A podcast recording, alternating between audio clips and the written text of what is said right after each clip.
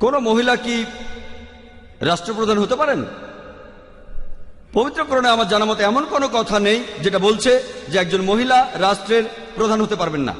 তবে এমন বেশ কিছু হাদিস আছে।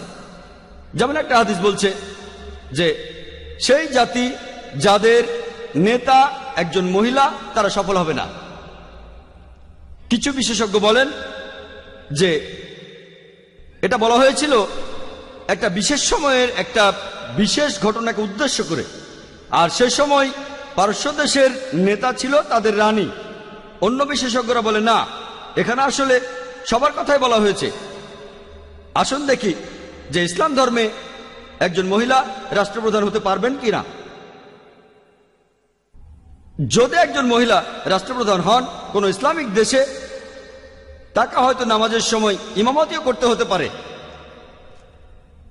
আর যদি একজন মহিলা জামাতে নামাজ পড়া ইমামতি করেন, আর নামাজে আমরা বিভিন্ন অঙ্গভঙ্গি করি, যেমন কালাম, রুকু, সিজদা, দাঁড়ানো নতজানু আর উপর হওয়া, যদি পুরুষদের সামনে একজন মহিলা এগুলো করে নামাজের সময়, আমি নিশ্চিত এতে নামাজের অসুবিধা হবে। যদি সেই মহিলা আমাদের দেশের মতো বর্তমানের কোনো দেশের রাষ্ট্রপ্রধান হন প্রায় দেখা যাবে।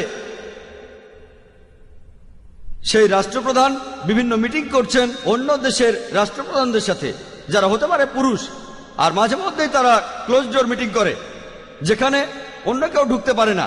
যদি একজন মহিলা আরেকজন পুরুষের সাথে ক্লোজ ডোর মিটিং করে, ইসলাম এটার অনুমতি দেয় না।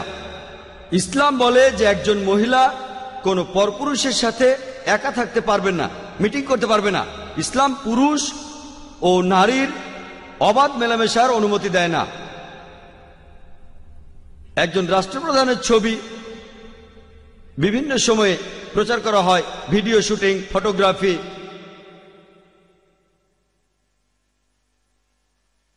খুব কাছ থেকে ক্যামেরা ধরা হয়, সেখানে অন্য রাষ্ট্রপ্রধানও থাকতে পারে, অন্য পুরুষ লোকও থাকতে পারে।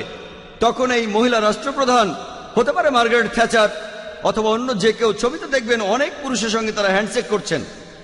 ইসলাম পুরুষ ও নারীর এই ধরনের মেলামেশাকে অনুমতি দেয় না। রাষ্ট্রপ্রধান মাঝে মধ্যেই দেশের সাধারণ মানুষদের সাথে সাক্ষাৎ করেন। যদি মহিলা রাষ্ট্রপ্রধান হন, তাহলে সাধারণ মানুষের সাথে এভাবে সাক্ষাৎ করা তার জন্য কঠিন হয়ে যাবে।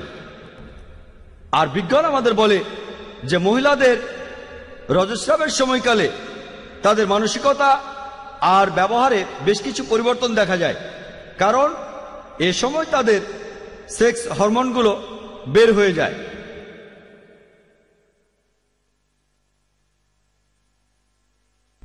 আর তিনি রাষ্ট্রপ্রধান হলে এই পরিবর্তনের কারণে বিভিন্ন সিদ্ধান্ত নিতে তার সমস্যা হতে পারে।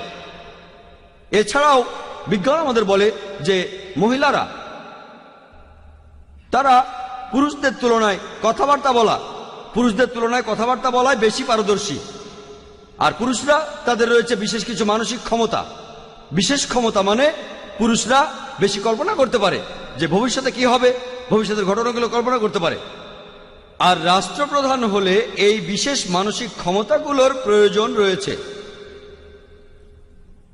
একজন মহিলা, সে একজন পুরুষের চাইতে কথাবার্তা বলায় বেশি পারদর্শী, যেটা একজন মায়ের জন্য খুবই প্রয়োজন। একজন মহিলা, তিনি অন্তঃসত্ত্বা হয়ে পড়েন। তখন তার কয়েক মাস বিশ্রামের প্রয়োজন হয়। সেই সময় কে সেই রাষ্ট্রে দেখাশোনা করবে? তার সন্তান থাকতে পারে। মা হিসেবে এই দায়িত্বটা খুবই ইম্পর্ট্যান্ট আর এই কাজটা একজন পুরুষের জন্য সুবিধাজনক। কারণ তিনি একই সাথে সন্তানের বাবা আর রাষ্ট্রপ্রধান হতে পারেন। কিন্তু একজন মহিলার পক্ষে একই সাথে মা আর রাষ্ট্রপ্রধান হওয়াটা সুবিধাজনক নয়। আমিও সেই সব বিশেষজ্ঞদের মতোই বলব, মহিলাদের কোনো দেশের রাষ্ট্রপ্রধান হওয়া উচিত নয়।